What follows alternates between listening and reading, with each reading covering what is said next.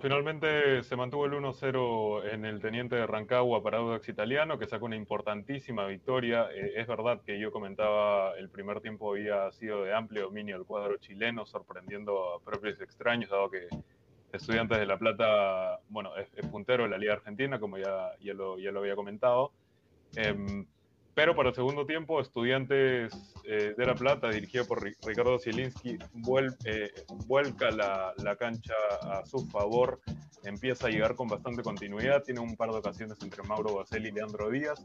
Eh, hubieron sendos hierros por ahí que terminan, terminan pasando factura. E incluso terminan jugando los últimos ocho minutos del partido con dos jugadores eh, menos que enfrentar, ya que Audax vio como Cristian Ferreira, el uruguayo, expulsaba a su lateral derecho Nicolás Fernández, como a su central izquierdo Fabián Torres. Pero la verdad es que Estudiantes ya jugando contra el tiempo no llegó a generar mucho más que eh, un par de balones al área, un par de empujones y, demás. Y eh, ya envuelto en una frustración entendible por, por, por el marcador, termina incluso viendo también una expulsión de su lado con Alan Marinelli, eh, que había ingresado apenas minutos antes. Ahora, bueno, viendo la roja al minuto 92 de partido.